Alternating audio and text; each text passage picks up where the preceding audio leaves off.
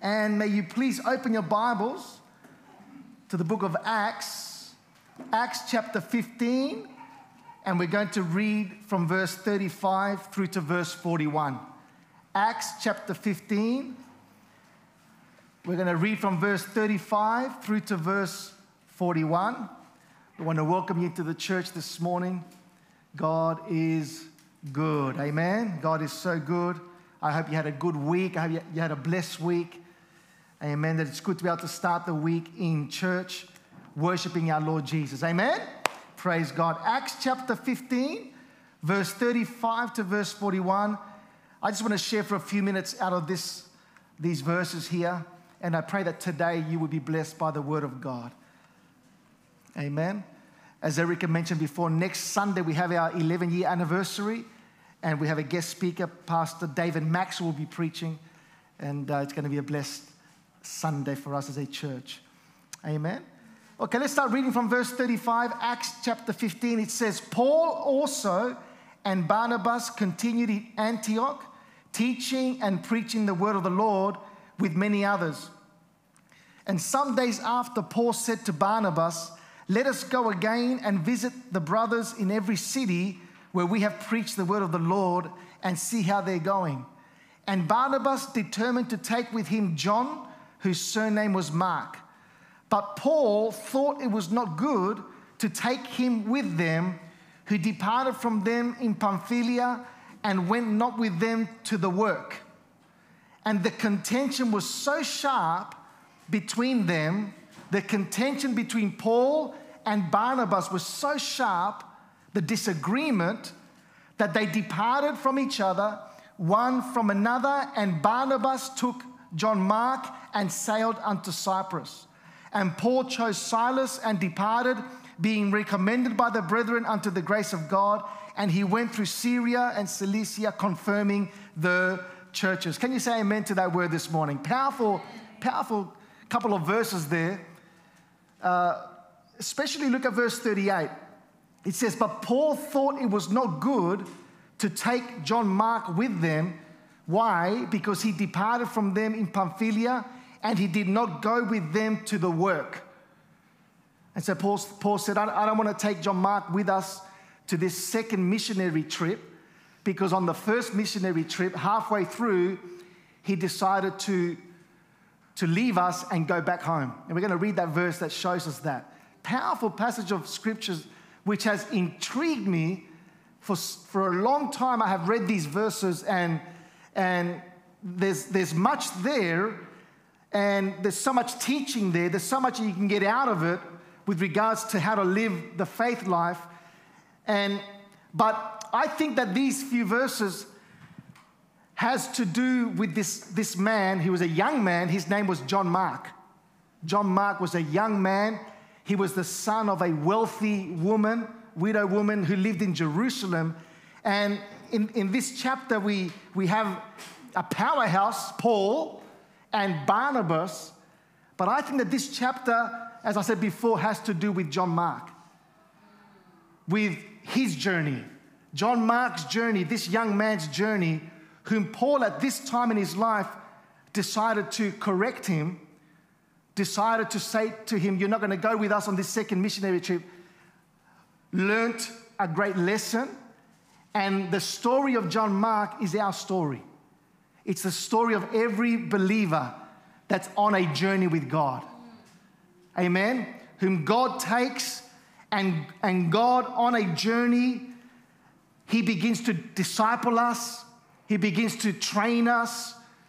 He, he begins to, he challenges us. Amen. He matures us. And he takes us finally to where he wants us to go. At the end of, at the end of his life, this man by the name of John Mark, according to, to early church history, was the first bishop of Alexandria in Egypt.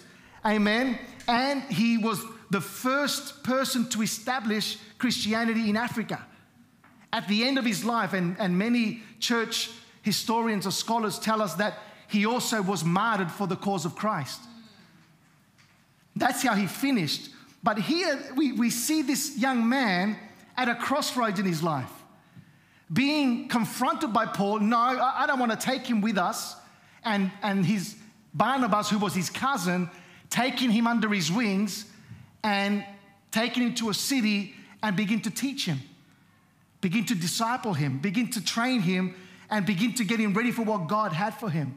So, sandwiched between Paul and Barnabas is John Mark. Amen. Now, if we go, if we go to the book of Acts, just go back a little bit there to Acts chapter 13, you see where this happened. You know, Paul, we see Paul a little bit ticked off. We see Paul a little bit upset with, this, with John Mark. We see him, we see him a little bit annoyed with what he did to them, departing from them halfway through the journey. And we read it here in Acts 13, verse 13. Look what it says. Now, when Paul and his company, Barnabas and John Mark included, when they left to go to Paphos, they came to Perga in Pamphylia, and John Mark, this young man, departing from them, returned back to Jerusalem. Amen. So they're halfway through on this missionary journey, and, and all, all teaching from Bible scholars reveal to us that the the missionary journey that Paul was on was not easy, it was hard. Do you remember? Paul would go into a city and he would turn that city upside down. Paul was a man that wherever he went, trouble followed. I mean, not, not, he wasn't a troublemaker, but he caused trouble. He caused trouble to the kingdom of darkness. There was always opposition wherever he went. And so you can imagine this young man, John Mark, who was the one actually that they believe wrote the book of Mark. He was a young man, mummy's boy, wealthy, living in a, in a, in a, in a big house there in Jerusalem. He, he wants to get involved in the ministry. He wants to get involved in some work for God. So he says to Paul and, and through Barnabas, who was his cousin, can I, go on, can I go on this missionary trip? Can I go? I want, I want to I want to see how Paul uh, functions in the anointing. I want to see how Paul preaches. I want to see, I want to see how Paul ministers in a city. Can I go along? And can I help? And can I serve in some way? Because I believe that God has something on my life. Because I believe there's something inside of me that God has put in there. I have a heart to serve God. I have a heart to preach the gospel. I have a heart for the nations. So, can I go on this trip? And so Paul says, Come on, let's go. But when he, when he goes into, the, into a city, when he goes into a, into a territory, he begins to see, man, this is, this is heavy stuff. Paul's getting stoned. Amen. Paul is being beaten. Paul is being put into prison. And the spiritual warfare, the intensity of the spiritual warfare was of a high degree, of a high level. Amen. And so so you can imagine John Mark's eyes opening wide and, and thinking, I, I, never, I never signed up for this. I never signed up for this opposition. I never signed, I, I thought the ministry was going to be easy. I thought serving God was about just seeing miracles and seeing wonders and the miraculous. I, I, I didn't sign up for this side of the Christian life. I didn't sign up for this side of the, of the ministry where, where there's opposition where there's beatings, where there's persecution. Amen. Where there might be hunger and, and where, where, where there might be sickness. Bad, bad things happen. And so here in this verse, Paul says, okay, we're going to go to the next city because this was his first missionary trip. And if you look at the back of your Bible, many Bibles have a map and they'll show you, they'll outline the, his missionary trips.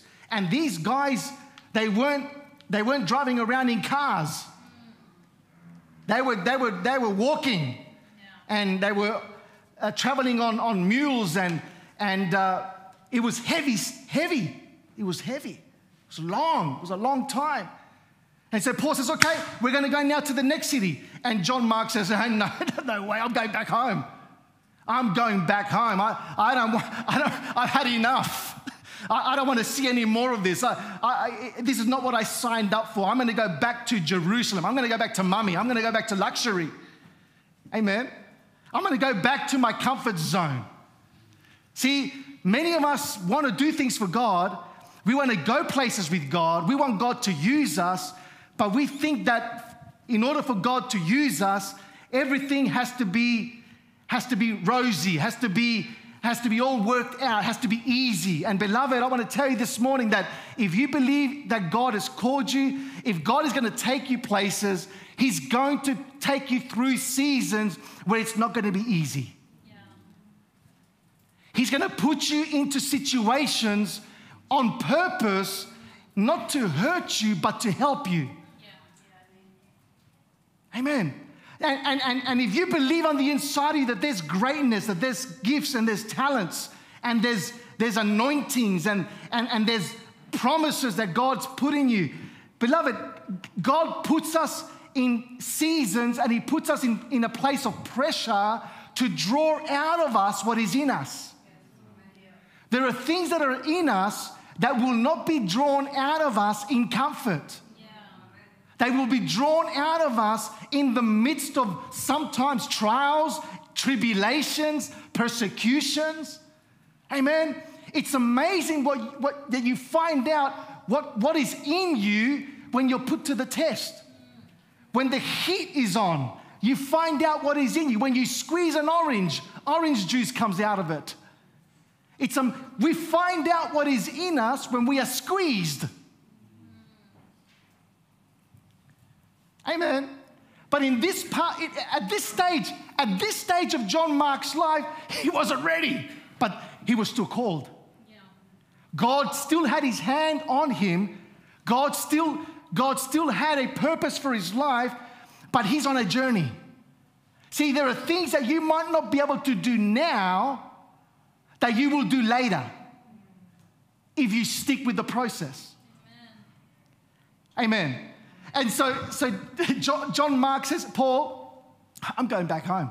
And it says that, and he went back to Jerusalem. Jerusalem is where he lived. Jerusalem is where his mother was.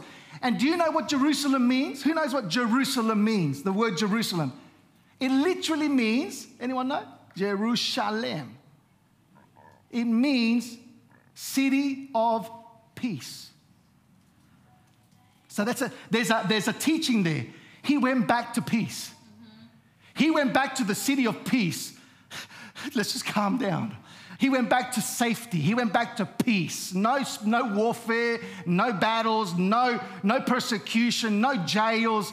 I'm going back to peace.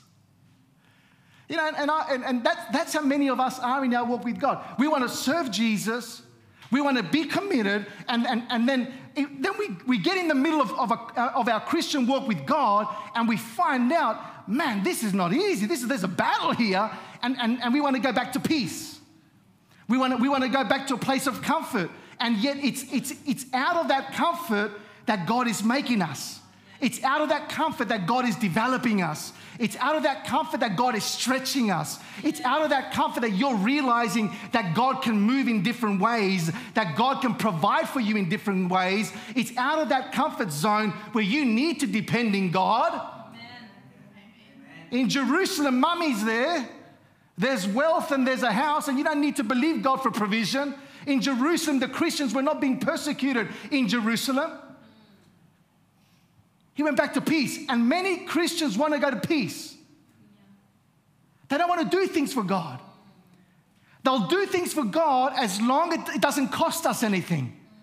And the moment it costs, we say, I'm going back to Jerusalem. See you later. So many people in our ministry with my wife, Pastor, we're here. We're here for the long run. We're here.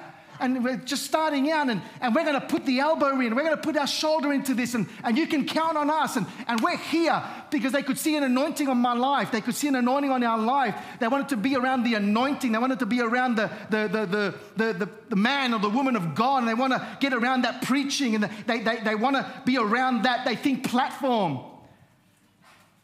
But then when you go in, when you go on this journey and you realize, my, this is this is this is hard yakka. This is having to put out the chairs and having to pack up the chairs. This is having to put up the, the instruments and having to pack up the instruments.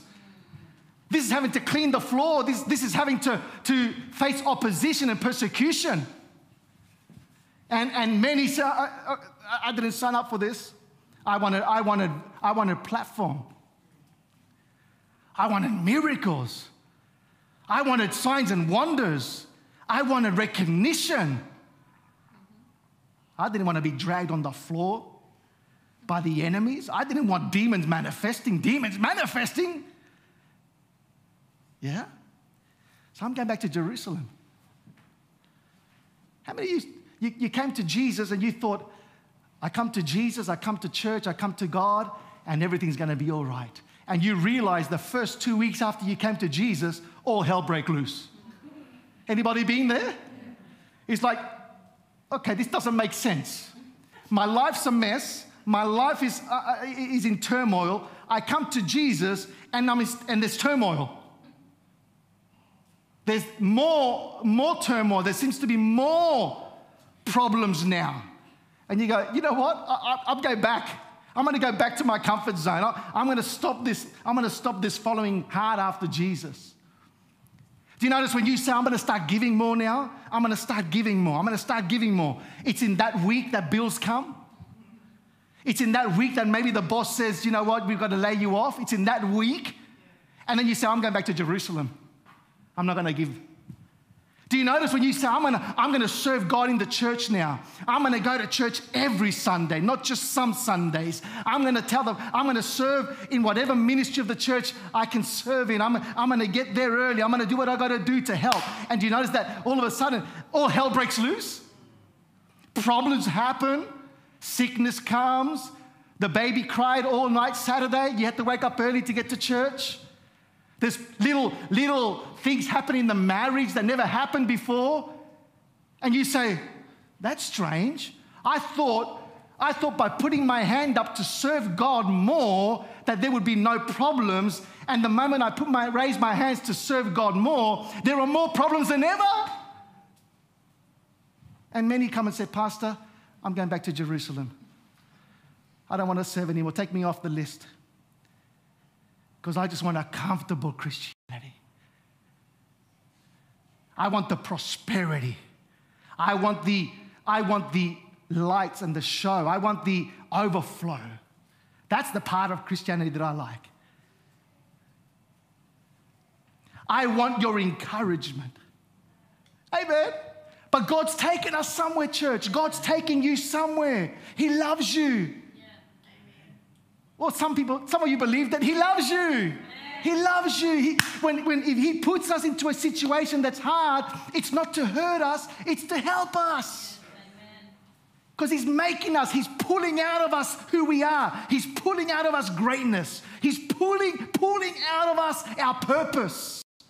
And you go, wow, I never knew I had that level of faith. I never knew I had that level of stamina. I never knew I had that, that, that intensity of prayer. I never knew that was in me. It was in you, yeah. it came out of you on the journey yes. in unfavorable circumstances. Amen.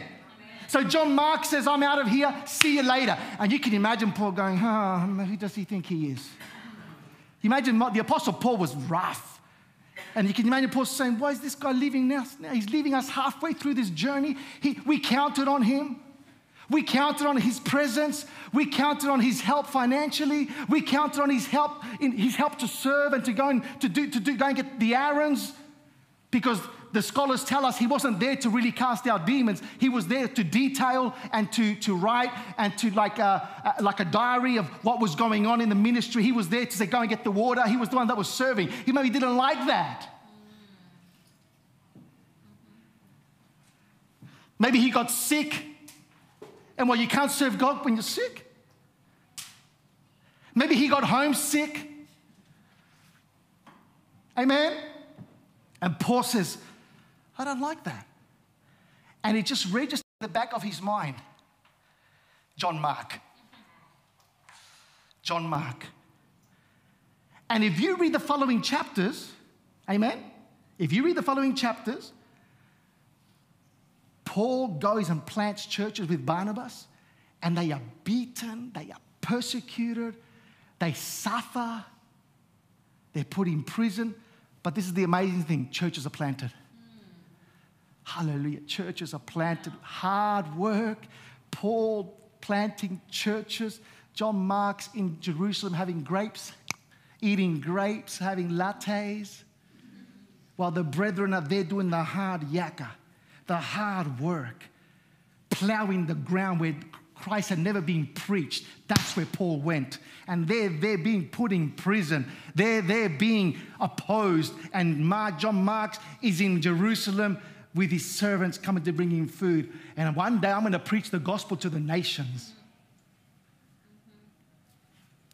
So we go to, so we go to where, we read at the beginning, Acts chapter 15, and now months have gone by, months have gone by after that first missionary trip. And the Apostle Paul says to Barnabas and John Mark's hanging around. He's not there with them, but he's hanging around because he's, he's Barnabas' cousin. And the Apostle Paul says, says to Barnabas, listen to this, let us go back to the churches that we planted on the first missionary trip and let's see how they're doing. Let's see how they're going. He has a pastor's heart. Let's see how, their how, how their faith is growing. Let's see how the pastors are preaching. Let's see how they've set up the structures. Let's, let's just go back to those churches that we planted, you and me, and let's see how they're doing. Let's see how they're going. That was going to be the second missionary trip. Barnabas says to Paul, he says to Paul, in verse 37, Barnabas determined to take with them John Mark. So listen to this. So Paul, Barnabas says to Paul, Hey, Paul, yeah, great idea. I'm, I'm ready, but I want to take John Mark with us. And Paul goes, mm, which, which John Mark?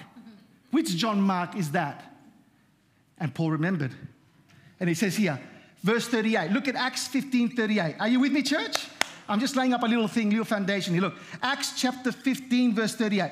But Paul thought it was not good to take him with them who departed from them. We just read it. He departed from them and went not, now don't miss these words, and went not with them to the work. To the work. Paul thought it's not a good idea it's not a good idea to bring John Mark with us. Why? Because he departed from us and he did not go to the work. Yeah. Meaning this, he just wants to go now because there's no work to be done. Yeah. He wants to go now and reap the harvest that we sowed. He wants to enjoy the blessings of churches already planted with hard work. He just wants to have fun and enjoy the overflow and the harvest of what took us so much work. And Paul said, That's not good enough. He's not coming. Ooh. He's not coming. Can you imagine, can you imagine John Mark going? And Barnabas is saying, Come on, let's bring him along. Let's bring him along. He's going to help us. Really? Did, don't you remember what he did a year ago? Halfway through, I was sick, I was hurting, my back had been plowed open, and in the middle, when we needed him most, he left us. Are you getting this, church? I could preach on this. Like I said, this has intrigued me for years. I've never preached on these verses. And the Lord has shown me so much and I thank Him for teaching me these things. Because there are some people that don't want to do the work, but they want to live off the blessing of that work. We live in an entitled generation. Doesn't want to work, they don't want to sow, they don't want to do the hard yakka, but then they want the glory. Then they want the platform. Then they want to be visible. Then they want God to bless them. But then I want to do the work. Are we here, church? And so there was this, it, it's interesting here that the Bible says that there was a contention between Paul and Barnabas, these friends. Barnabas was the one that took Paul to Jerusalem when, when the, the disciples said, Paul, Saul, we don't want him here. He persecutes the church. And Barnabas took him and he put his face in front and said, No, no, no, he's okay. He really had an experience with God. He's not here to kill you. He's called to preach. Barnabas was close. Barnabas was a, was a blessing to Paul. And now Paul and Barnabas are having a contention as, as a result of this, desire that Barnabas had to take John Mark with them, and Paul was saying, No, I don't think it's a good idea. Do you know that sometimes God, listen to this, church, I, I wanted to show you some things this morning. Uh, let this sink into your spirit because this is the journey of every Christian. This is the journey of every believer. Do you know that sometimes God says, I don't think it's a good idea? Do you know that sometimes we want to do things, we believe we're ready, and God says in heaven, I don't think it's a good idea. I don't think it's a good idea because one year ago you departed, you stopped doing that properly. So I don't think it's a good idea. You want to do it and, and you're going to do it, but not now. Are you getting this? God sometimes says it's not, a, it's, it's not a good idea. He's not saying you're not ready. He's not saying it won't happen. He's not saying you're not called and you're not anointed. He's just saying it, it's not a good idea for you to do that now. Because if one year ago you left me halfway through and, and, and as a result of what was going on, we're getting ready to go into some more warfare. Because if you keep reading later on, there in chapter 17 is when Paul and Silas were put into jail. The one that Paul took with him, them two, which would have been John Mark, were beaten half dead and they were put into the jail for the cause of Christ. Yes, there was revival that came out of that, but that was a crucial moment in the ministry of Paul as with regards to being opposition. Yeah. Paul knew where he was going and he knew that John Mark was not ready yet. Yeah. So God sometimes says to us, it's not good. I don't think it's a good idea that you take that yet. I don't think it's a good, good idea that you are promoted yet. I don't think it's a good idea, idea that you preach yet. I don't, I don't think it's a good idea that you, got, that you do that yet. Yes, you're called. Yes, you're anointed. But now is not the time. You've got to go on a journey of discipleship, of training, of perfecting, of maturing. Amen. Because I want to take out of you what is in you so that one day you will be the bishop in Egypt. You will take the gospel to Africa and you will even die for the cause of Christ.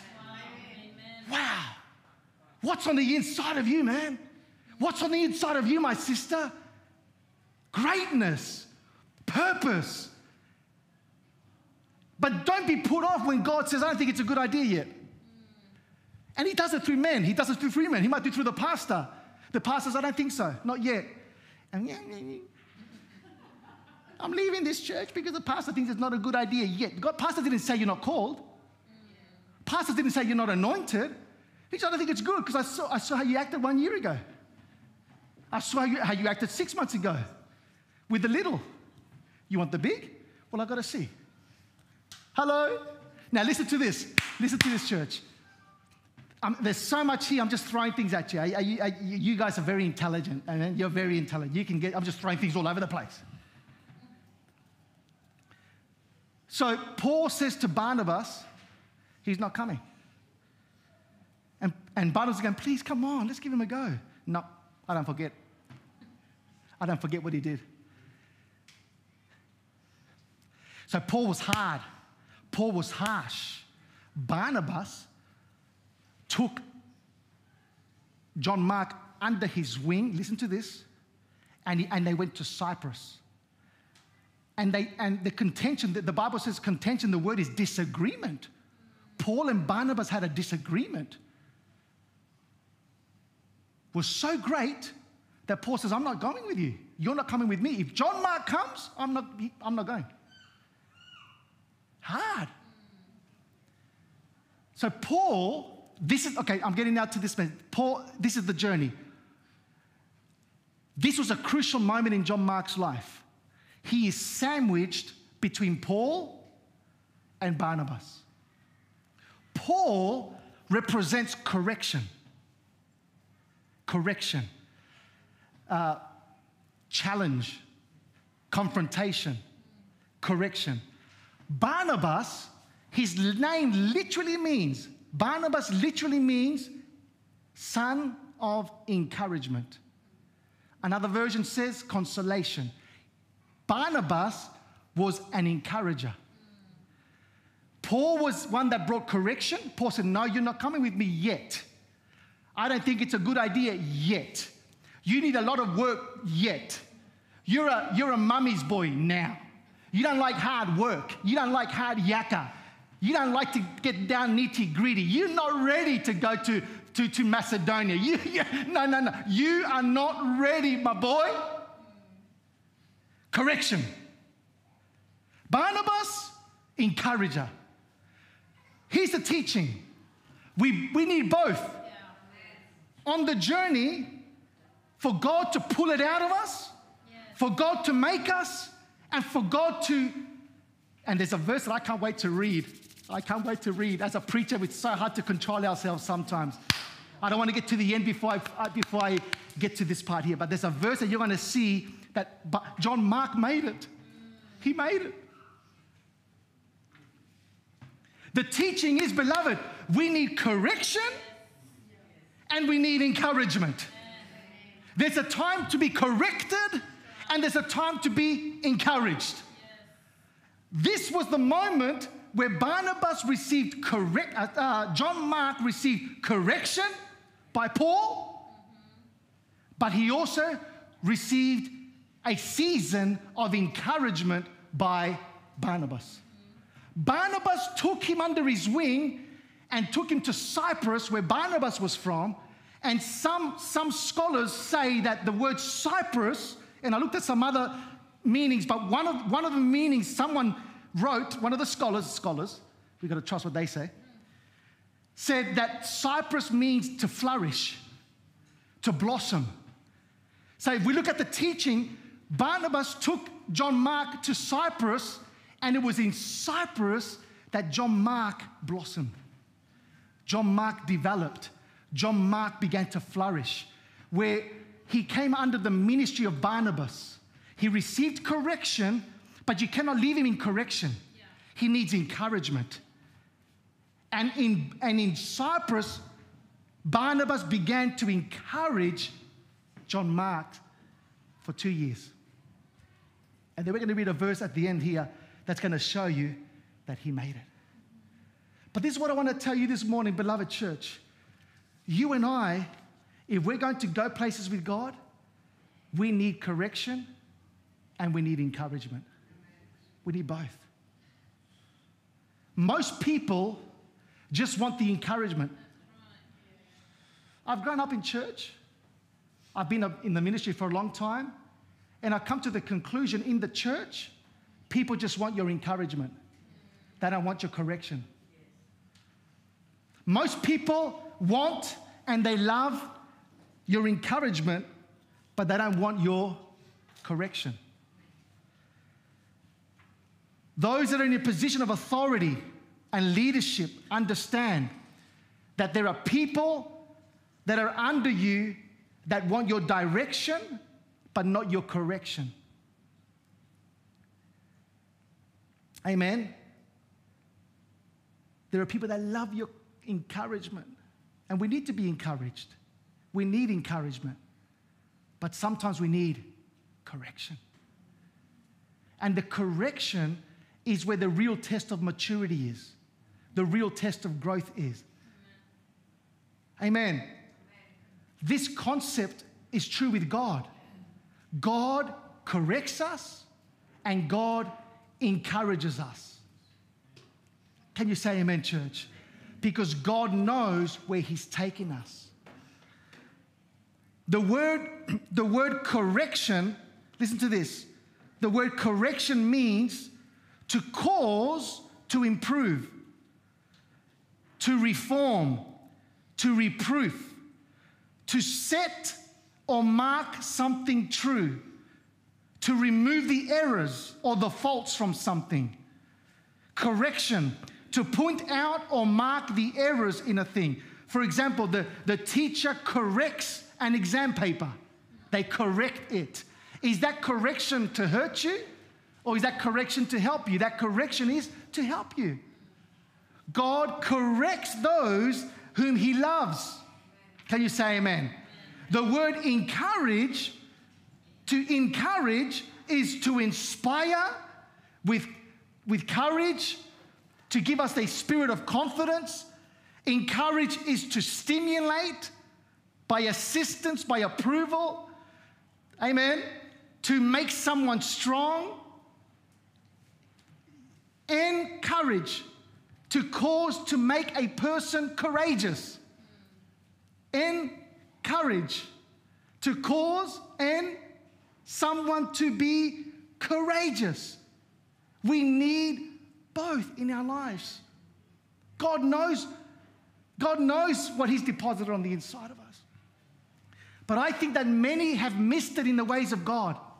I think that many have blown their potential and have blown their, their, their calling and their, their purpose of why God has them on this earth or why God has them in a particular, in a particular church or in a particular environment because they, they only wanted the encouragement, they did not want the correction. Amen.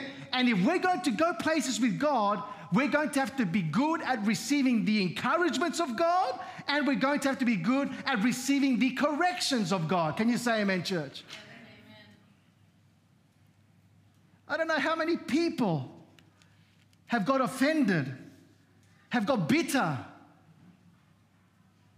through a moment of correction. John Mark, amazingly enough, he did not get bitter or offended with Paul. We're going to see it later on.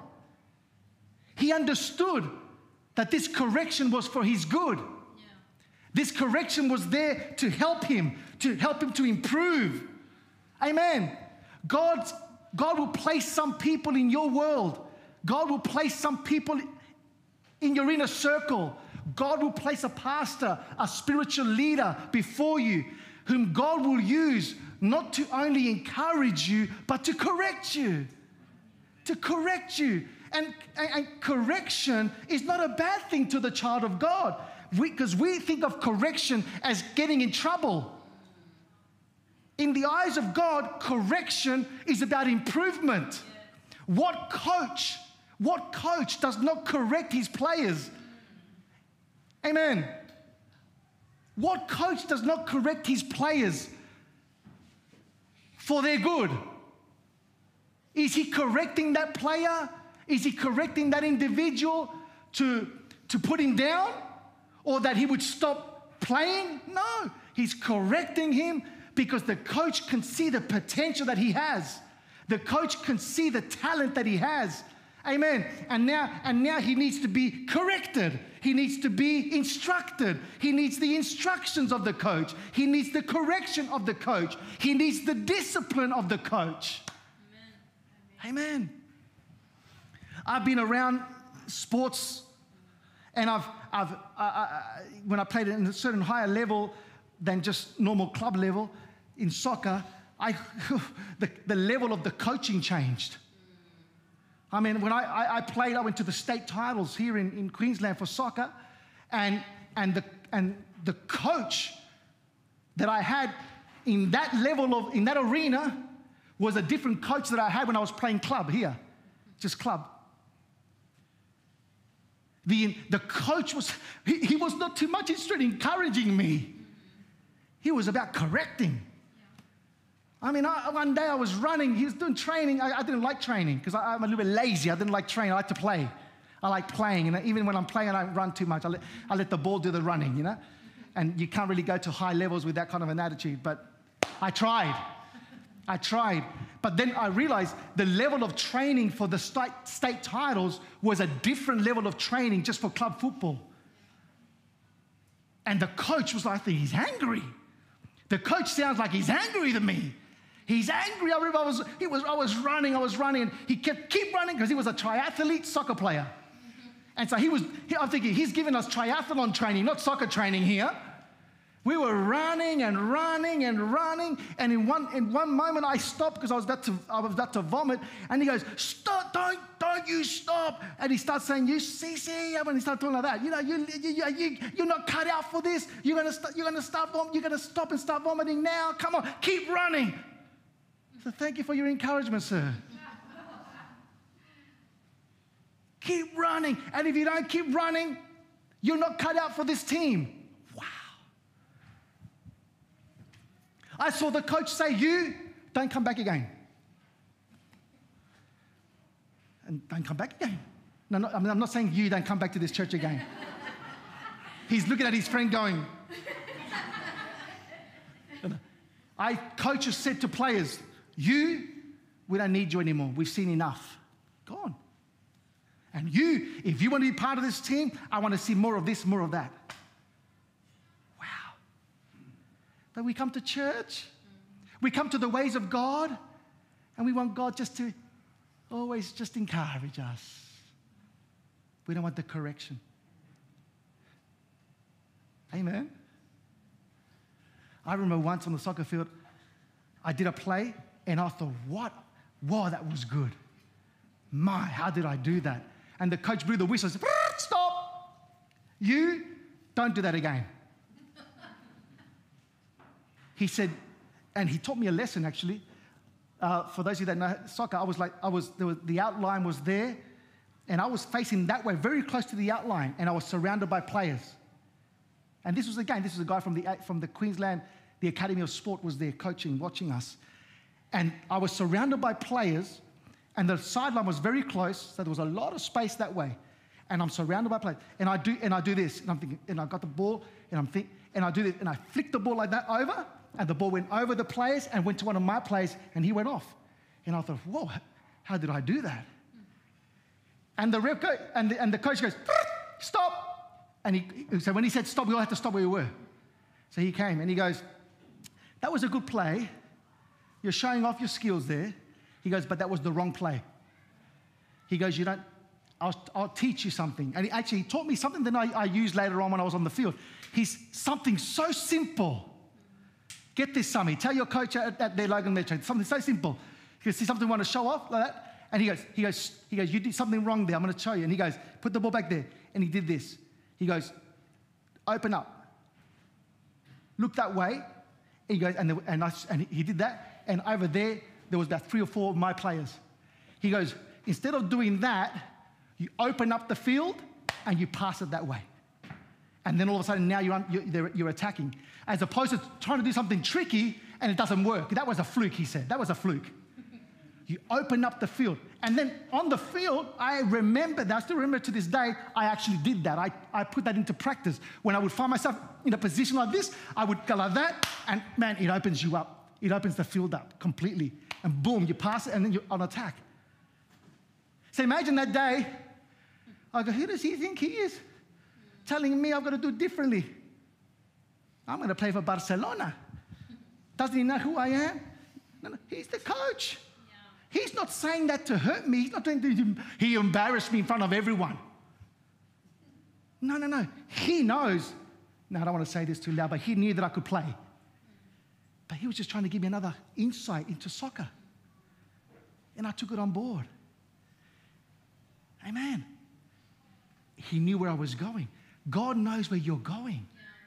And sometimes He'll bring someone beside you to correct you and to say, Brother, say, Brother, brother, I see what you're doing. It's good. It's good, but not do it this way.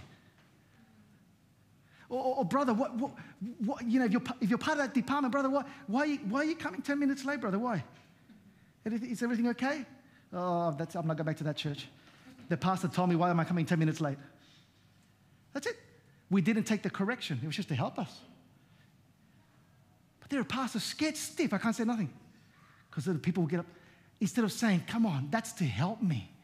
That's, I'm going to benefit from that. Amen. You correct your children. You correct your children and you encourage your children. You correct and you encourage. A child that's just encouraged all the time, encourage, encourage, encourage, encourage, never receive correction, is a child that will become, he thinks he's the center of the universe. Spoiled. But you correct. Amen. So we need the correction of God and we need the encouragement of God. I don't hear too many amens this morning. Hallelujah.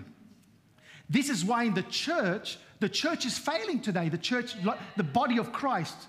Because this is what I mean, and I read and I, and I talk to other pastors, and we talk, among pastors, we talk the same thing. We know what's going on. There is a, there is a passivity in the body of Christ. There is a calmness in the body of Christ. There is a, a sense of, of apathy in the church. No one wants to get down and dirty. No one wants to do the hard yakka. No one wants to, to plow the ground. But everyone wants the blessing. Everyone wants the stardom, everyone wants the platform, but no one wants to do the work. No one wants to plow the ground. No one wants to wake up early. No one wants to do more than just enough. Yeah. Listen, church, you don't need a title in this church to do something for God. You don't need for me to tell you you're a pastor to preach the gospel. You know what? One of the greatest lies is in, in the Christian world that only pastors preach. That's not true. See, because when you're thinking preach, we're thinking in the body of Christ platform. But God never told just pastors to preach. Jesus says, You go into all the world and preach the gospel to every creature. Now, I need a title before I start preaching.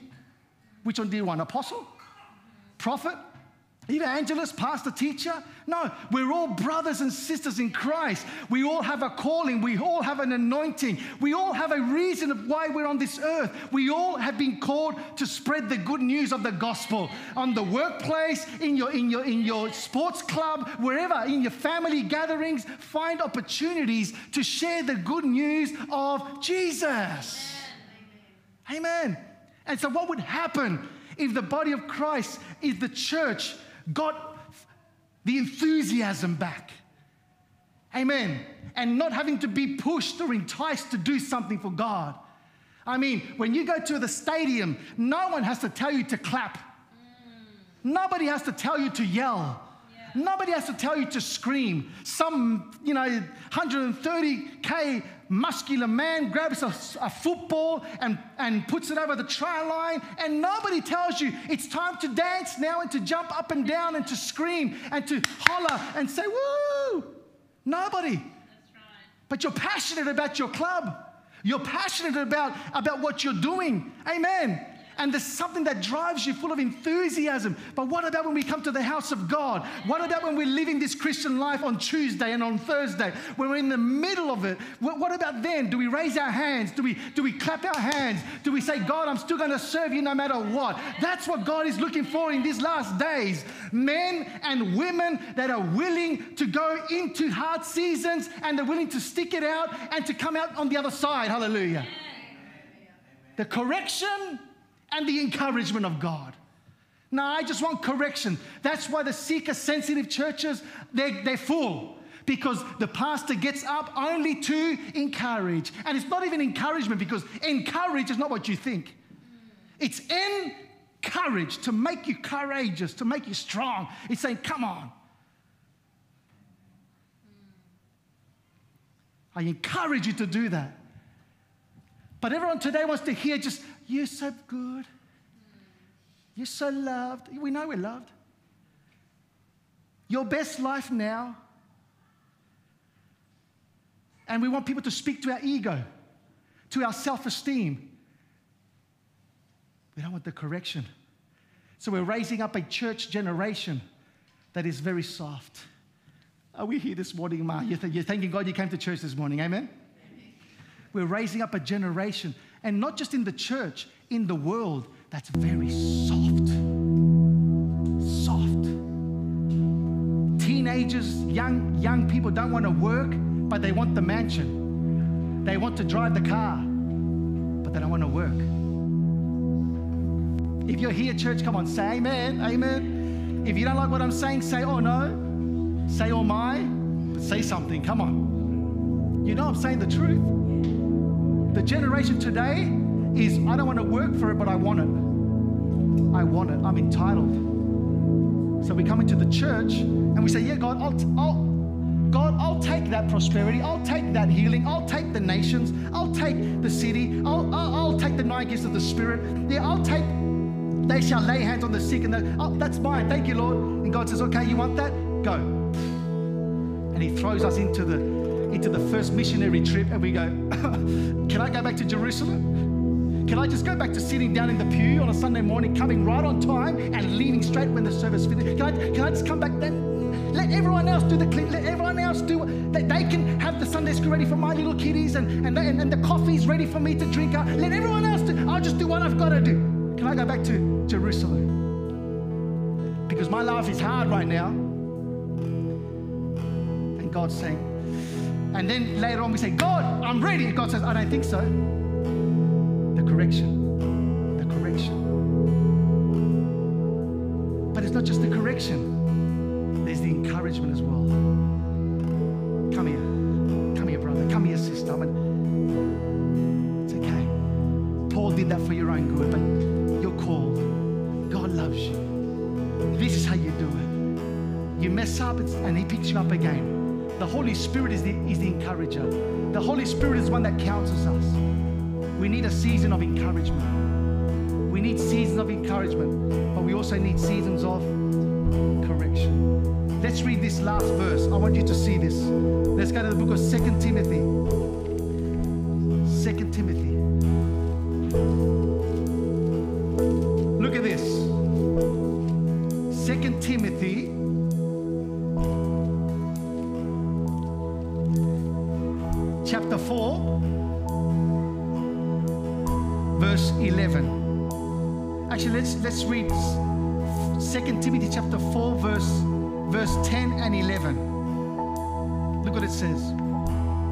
You there? Because I want you to see it. They might put it up on the screen. I don't know. They'll put it up on the screen because I want you to see this. Because this whole morning has gone to this verse. Look what it says here. 2 Timothy chapter 4, verse 10 and 11. Apostle Paul writing, the one that corrects. The one that if you read his letters, he says, stir up the gift. Be a soldier. The corrector, the one that corrects. Verse 10 For Demas has forsaken me, having loved this present world, and he's departed unto Thessalonica, Crescens to Galatia, Titus unto Dalmatia. Verse 11 Only Luke is with me. Listen to this. Take Mark. John, this is John Mark. Take Mark and bring him with you, for he is profitable to me for the ministry. Oh, somebody say amen this morning. Hallelujah. Later, this was two years later, the Apostle Paul is coming to the end of his life, and his people are forsaking him left, right, and center. Demas has forsaken me. People are leaving me. And he says,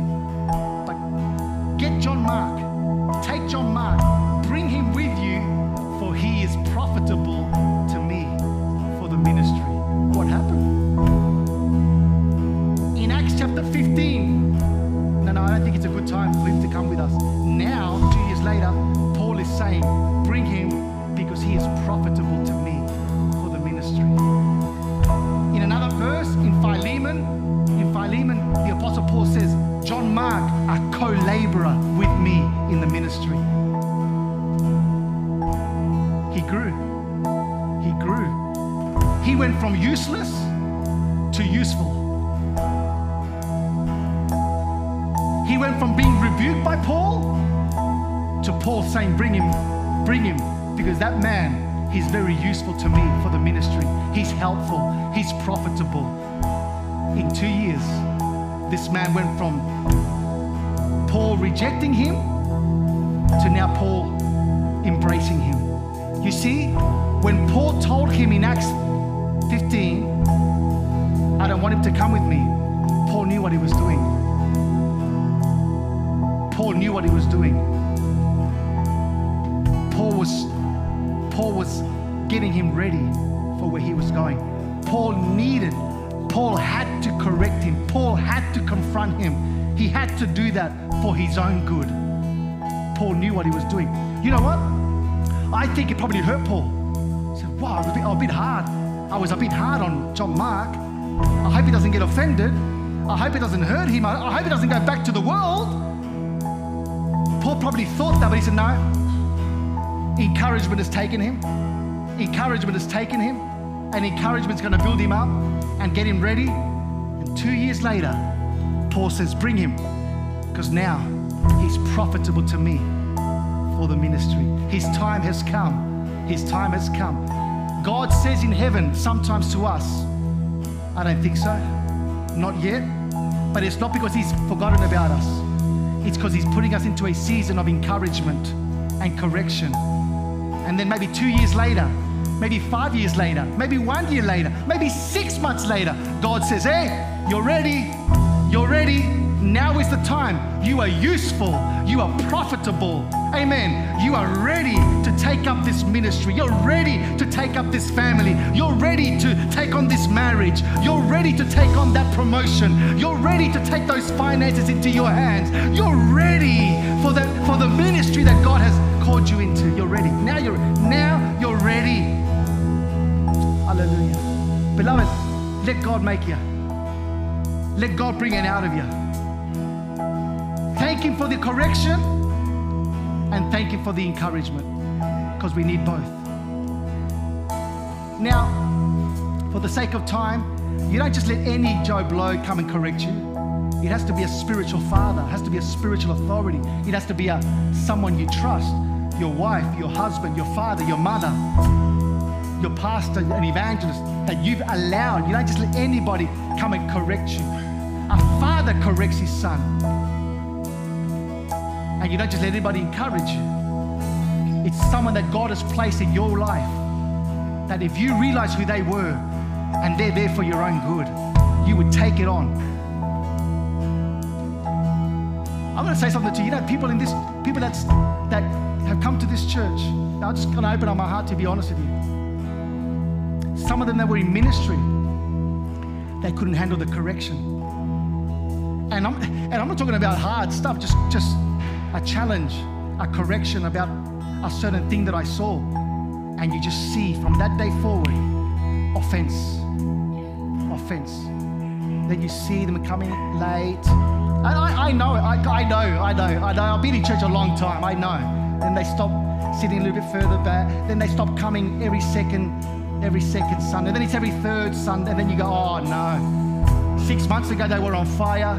I corrected. Now that, and they were offended, and they get offended. And so many today have gone, and maybe in the world, because they couldn't handle a correction, which was for their good. There's one man that I'm thinking of right now in the first two years of this church, and Sammy Escobar will know who he is. He would be today, he would be today the associate pastor of this church if he stayed here. If he stayed here. But he just couldn't. And he was young, he was a young man. Accept correction, couldn't accept encouragement. He didn't understand the journey. Amen. Sometimes a pastor is going to correct you on purpose just to see your reaction. Yeah, a father has to correct his children on purpose just to see how they respond to that correction. Amen. Don't be afraid of correction, beloved. Don't be afraid of encouragement. They're both good. They're both good. And at the end, God's going to say, Esteban, Nathan, Sister Pamela, rise up because you are profitable to me for the ministry. Now is the time. Now is the time to rise up. And you and all of a sudden, all the doors begin to open. All the doors begin to open, and you go into a season of harvest. Amen. May God help us this morning. May we allow the disciplines of God. May we allow the journey. God is making us. God is developing us.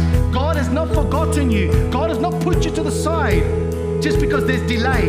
Delay does not mean disaster for the child of God. Let's all stand up this morning. Hallelujah.